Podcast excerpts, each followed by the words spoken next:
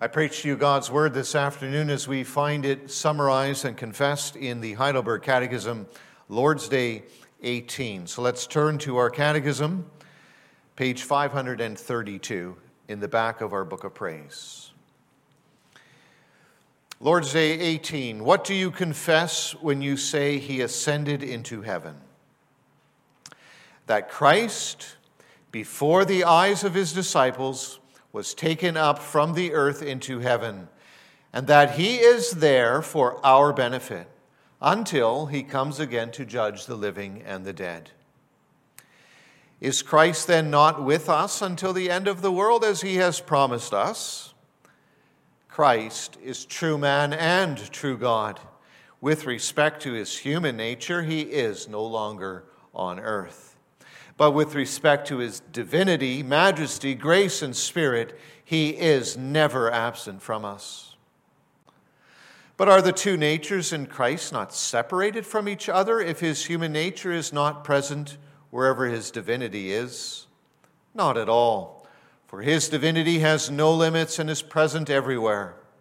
So it must follow that his divinity is indeed beyond the human nature which he has taken on and nevertheless is within this human nature and remains personally united with it.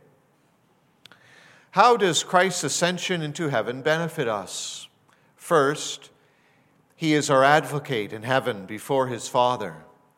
Second, we have our flesh in heaven as a sure pledge that he, our head, will also take us as members up to himself. And third, he sends us His Spirit as a counter pledge, by whose power we seek the things that are above, where Christ is seated at the right hand of God, and not the things that are on earth.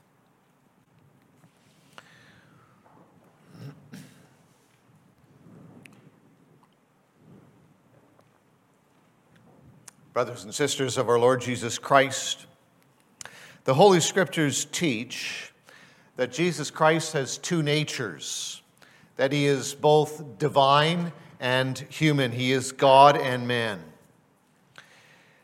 And that doctrine led to much controversy in the early church. Some stated, believed that Jesus Christ was only God, he was only divine, and that what people saw was a spiritual body, a phantom body that only looked like a human.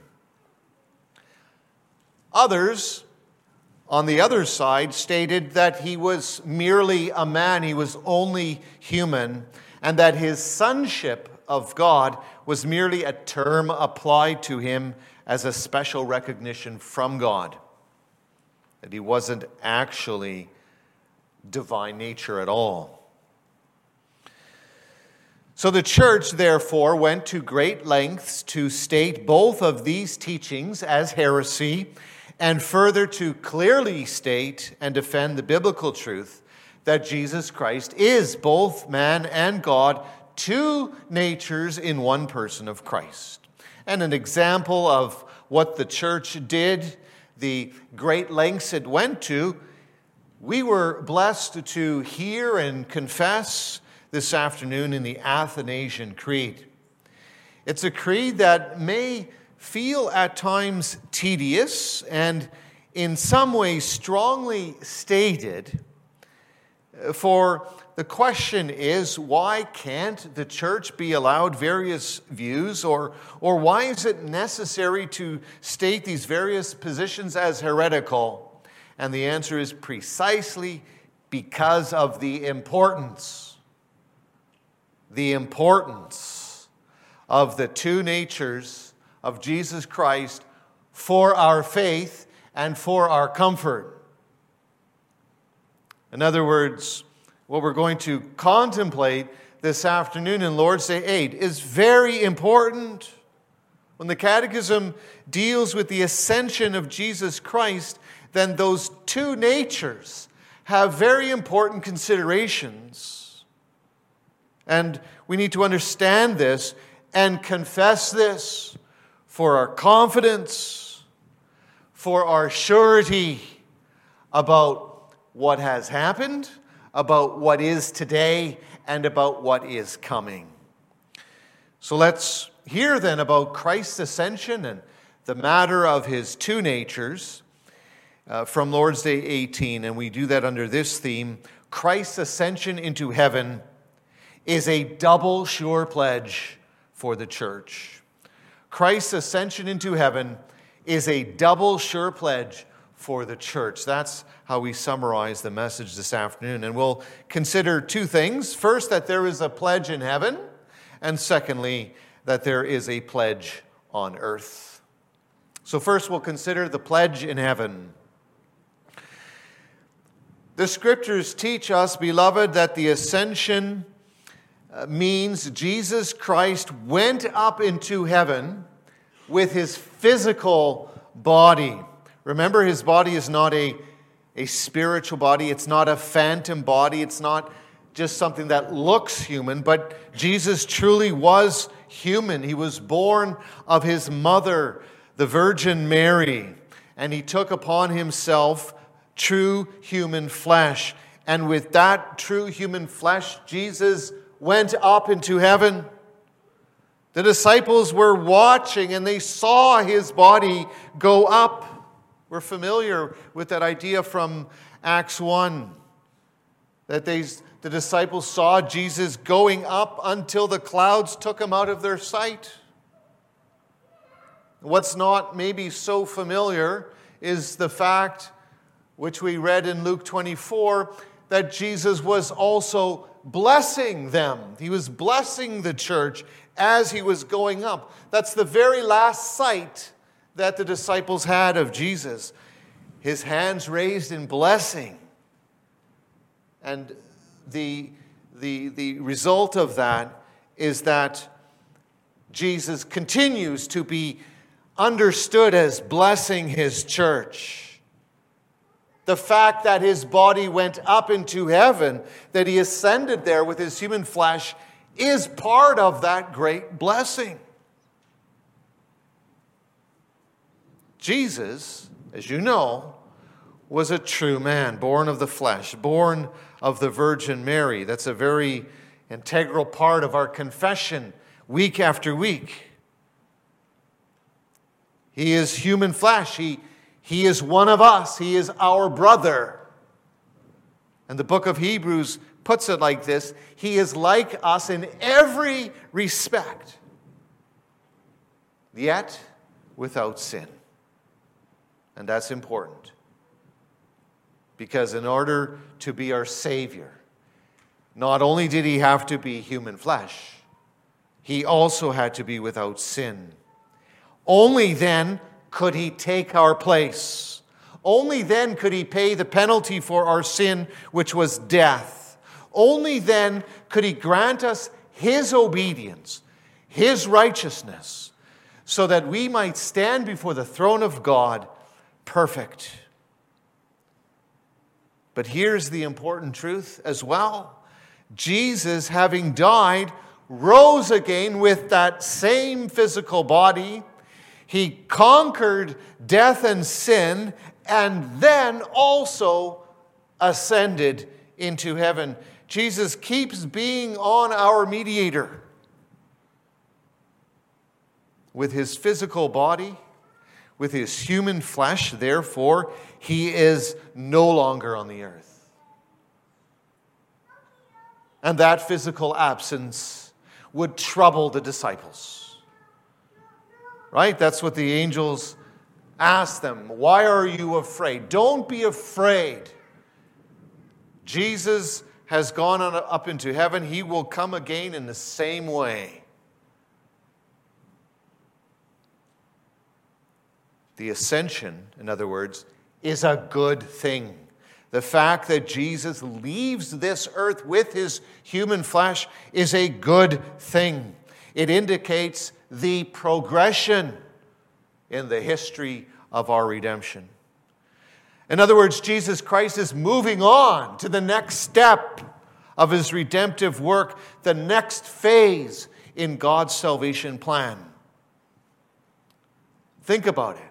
The ascension means that the perfect human being the very one who bore the penalty for our sin, the one who conquered death, is the one going up into heaven, is the one who is entering into heaven's throne room, who is passing through the heavens into God's presence, the presence of the holy God, where no sin is allowed. That's how Hebrews 4 put it. Our flesh has passed through the heavens. Our flesh. In the Bible, flesh means different things. Often it refers to the old nature, right? You have to put off the life of the flesh, Paul says, the sinful nature. But that's not how we should understand flesh in this instance when we the Bible says our flesh is in heaven. Here it is our created being without weakness and without sin. And not just our body, but our whole humanity, our whole human existence, our body, our mind, our soul. That's what went into heaven. That is what is glorified in heaven. And all of this, beloved, we read in our catechism, is a pledge. It is a promise. It is a, a guarantee that one day, like Jesus' flesh is in heaven, like our flesh is in heaven today. One day, our own bodies will enter into that glorious presence. And that is a great comfort, isn't it? Because right now we can't be in God's presence. Not with these bodies, broken with sickness and disabilities not with these bodies stained with sinful minds and hearts. But the ascension of Jesus Christ into heaven, our flesh, is a pledge that one day we will. One day we will be in the presence of God with our bodies that don't have sickness, that don't have disabilities, that aren't stained with sinful minds and hearts. And we can be totally sure of this because our flesh is already there. Christ. Catechism says, and it's just echoing the Bible here Jesus Christ is our head, after all. We are his church, his body. As the head goes, so one day also the body will go. It's sure, it's a pledge. In fact, the ascension really means that our betrothed bridegroom is in heaven making a place ready for us. You have to think here of the first century context in which the Gospels and the New Testament was written.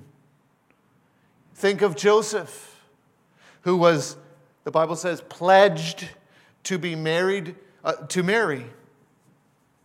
They were betrothed.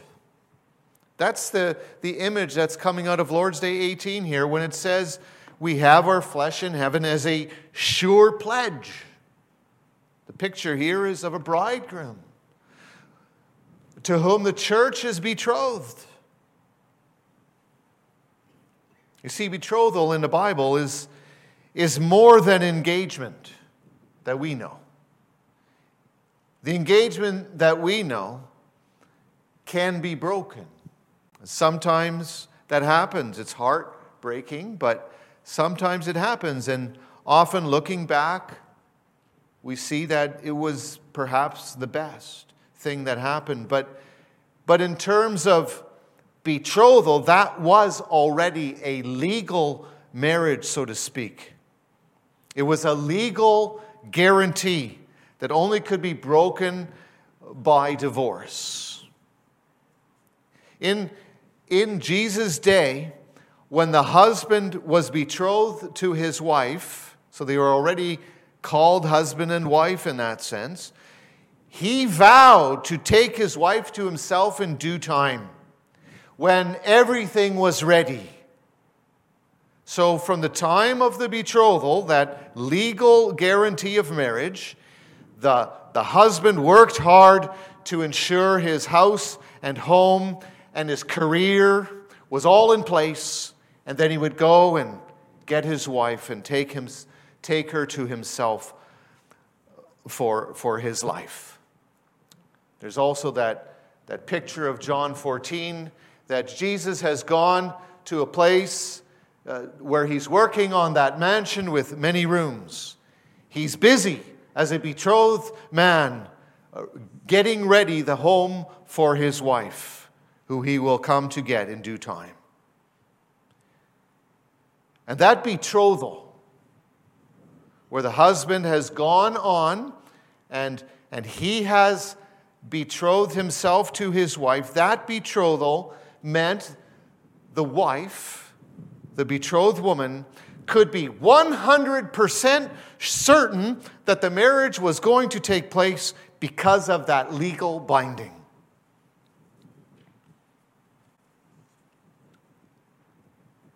You could say the, the ring that we are familiar with in, in marriage has a similar effect. In, uh, I should say, actually, in engagement, but it, it carries on in marriage as well. An engagement ring that the man gives to his future bride has that effect. It's a reminder of the man's vow and pledge and promise to marry that woman. Now, this picture becomes especially true if the husband also has a ring at engagement. And in times past, that was how it happened. At engagement, not just the woman, but also the man put on a ring. And in this concept of Jesus being in heaven, you have to understand that as Jesus having a ring. Or put it this way, we can consider Jesus having a ring to remind himself of us, that he is busy in heaven preparing a place for us. Now, Jesus doesn't have a ring, but he has our flesh in heaven.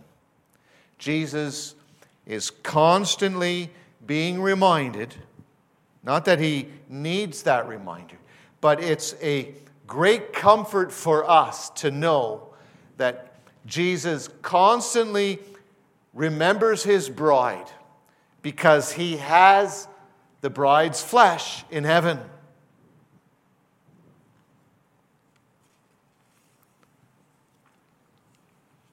Everything that Jesus is doing right now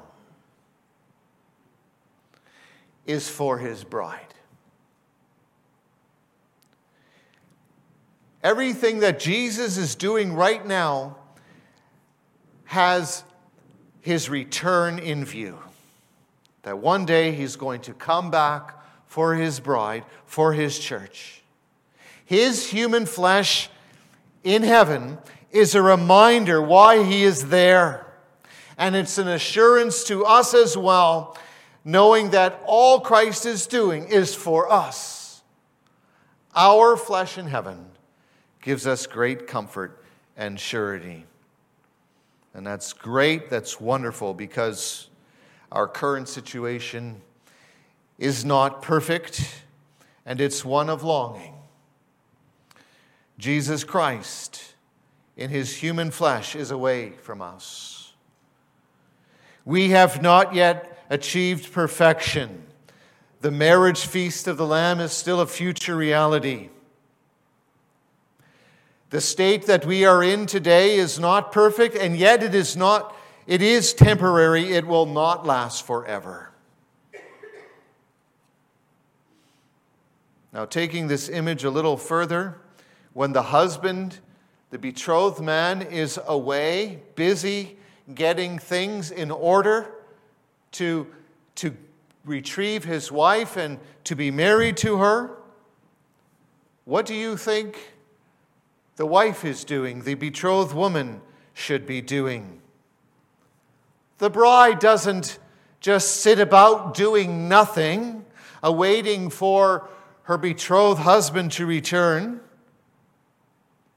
He's, she's not doing nothing, just waiting for the marriage day. Not at all. The bride, rather, is busy. The bride is active, looking forward to that day, getting herself ready. So also the church. In the absence of Christ's human flesh, should be making herself ready. Christians should be making themselves ready. We should not be busy with our own interests. We should not be unfaithful, hanging out with other suitors. No, all our energy should be for Christ. All our activity should be about His return. We should be getting ready for the wedding feast, doing everything for Him. Every waking moment must be dedicated and devoted for our returning betrothed. And as a result, there should be already now, as it were, a recognizable ascension in our own lives as well, dying to sin and rising up unto new life.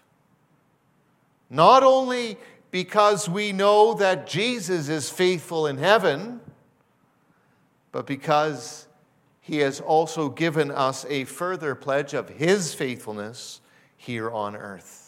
And that's the second point. There is a pledge on earth. Jesus Christ, our faithful bridegroom, who is busy preparing the place where we will dwell with him forever, has not only his flesh in heaven as a pledge to us, a comfort to us, that he is coming back for us, but he has also given us another wonderful gift to increase our confidence and surety of his return. And that is, he has given us the gift of the Holy Spirit. He has poured out his Holy Spirit upon his church. Our catechism puts it this way even though Jesus Christ is absent with us in his physical body, with his human flesh, he is never absent with regard to his divinity. His divinity, majesty, grace, and spirit, we confess, are never absent from us. His divinity has no limits and is present everywhere. He is, after all, the eternal Son of God. And so, as the future groom gives a ring to his fiancee so that she is confident further of his pledge to her. So the Lord Jesus gave his Holy Spirit to the church so that she might ever be uh, sure of his pledge. I mentioned already John 14.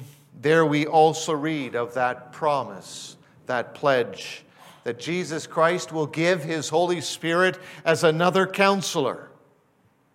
In other words, with the Spirit, the church will be constantly reminded and taught and encouraged about Jesus. The Holy Spirit will not draw attention to himself, but the whole task of the Holy Spirit for 100% is to give attention to Christ, is to comfort us about Christ. That word counselor is also a very special word in the original. It, it means literally the one who stands alongside another. The one who stands alongside another. That's a true counselor. Sometimes, when a relative or friend or brother or sister in the Lord is going through a very tough time, then you may feel that you want to do something, but you don't know exactly what to do. You don't know what to say. You hesitate to go over there and, and talk to that person going through a tough time. But But this concept of counselor helps us to realize it's not the most important thing that we have some gem of advice or some wisdom to impart. No, the most important thing that you can do for a brother or sister, a relative, a loved one who is going through a tough time is that you're simply there. That you simply are there, even standing alongside that person. That you're there to put your arm around them in solidarity. That's the thing that is remembered the most. It's not necessarily what you said, but that you were just there. That's what a counselor does best. And Jesus Christ, our loving bridegroom, has given such a counselor, has given such a reminder and pledge of Him. He has given His Holy Spirit to dwell in us in a special way in the New Testament age. He's poured out through the Spirit gifts and power by which, the Bible says, we can seek the things that are above where Christ is. The Spirit has given us the whole and complete revelation of God, for example, the Bible, so that nothing more is needed for our salvation and to comfort us in our sins. The Spirit also further awakens our conscience so that it is easier to serve Jesus Christ. The Spirit blesses us with special gifts so that we can dedicate ourselves better to Him. He has given to us ministers and office bearers in a church, and He has given special talents and abilities to individuals in the church to be used for the kingdom. And so it goes on and on. That's what the Spirit is doing. That's what it means that the Spirit is here with us in a special way in this New Testament age after the ascension of Christ. Beloved, hearing all this, you surely know that if you have been living this life for yourself, then you're like a loose woman who does not care about her fiance who is far away, then you are living life for your enjoyment only. And you do not have your bridegroom who has pledged himself to you. You have not had him in your mind. And that is not a good thing. Rather, the ascension teaches us that through the Holy Spirit, we can be a faithful fiance, a faithful betrothed who does nothing else but look forward to and be active for the meeting of her bridegroom one day. Through the Holy Spirit, we as bride, we as individual Christians can be faithful and resourceful and energetic and devoted to our husband, to our groom, Jesus Christ, and do all things for his future. We shall use our gifts collectively, individually, so that together as Christians who belong to Jesus Christ, who are his body, that we're employing it all for the advancement and establishment of his kingdom. Beloved, this is what the ascension teaches us. And so, in conclusion, we can see that we have every reason to remember Jesus Christ, our Savior and Redeemer. We have every reason to be confident and sure and comforted of His return one day. We have every reason to be busy for His kingdom. For, in the first place, we have assurance that Jesus will never forget us. That everything that Jesus is doing today is all about us because he has our flesh in heaven.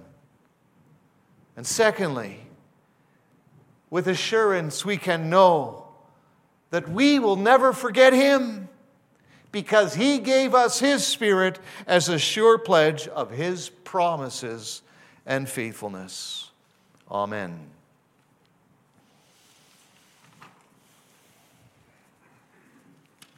Let's now respond by singing together from hymn 40, The Lord ascended up on high. The Lord has triumphed gloriously in power and might, excelling. Hymn 40, all stanzas. Let's stand to sing.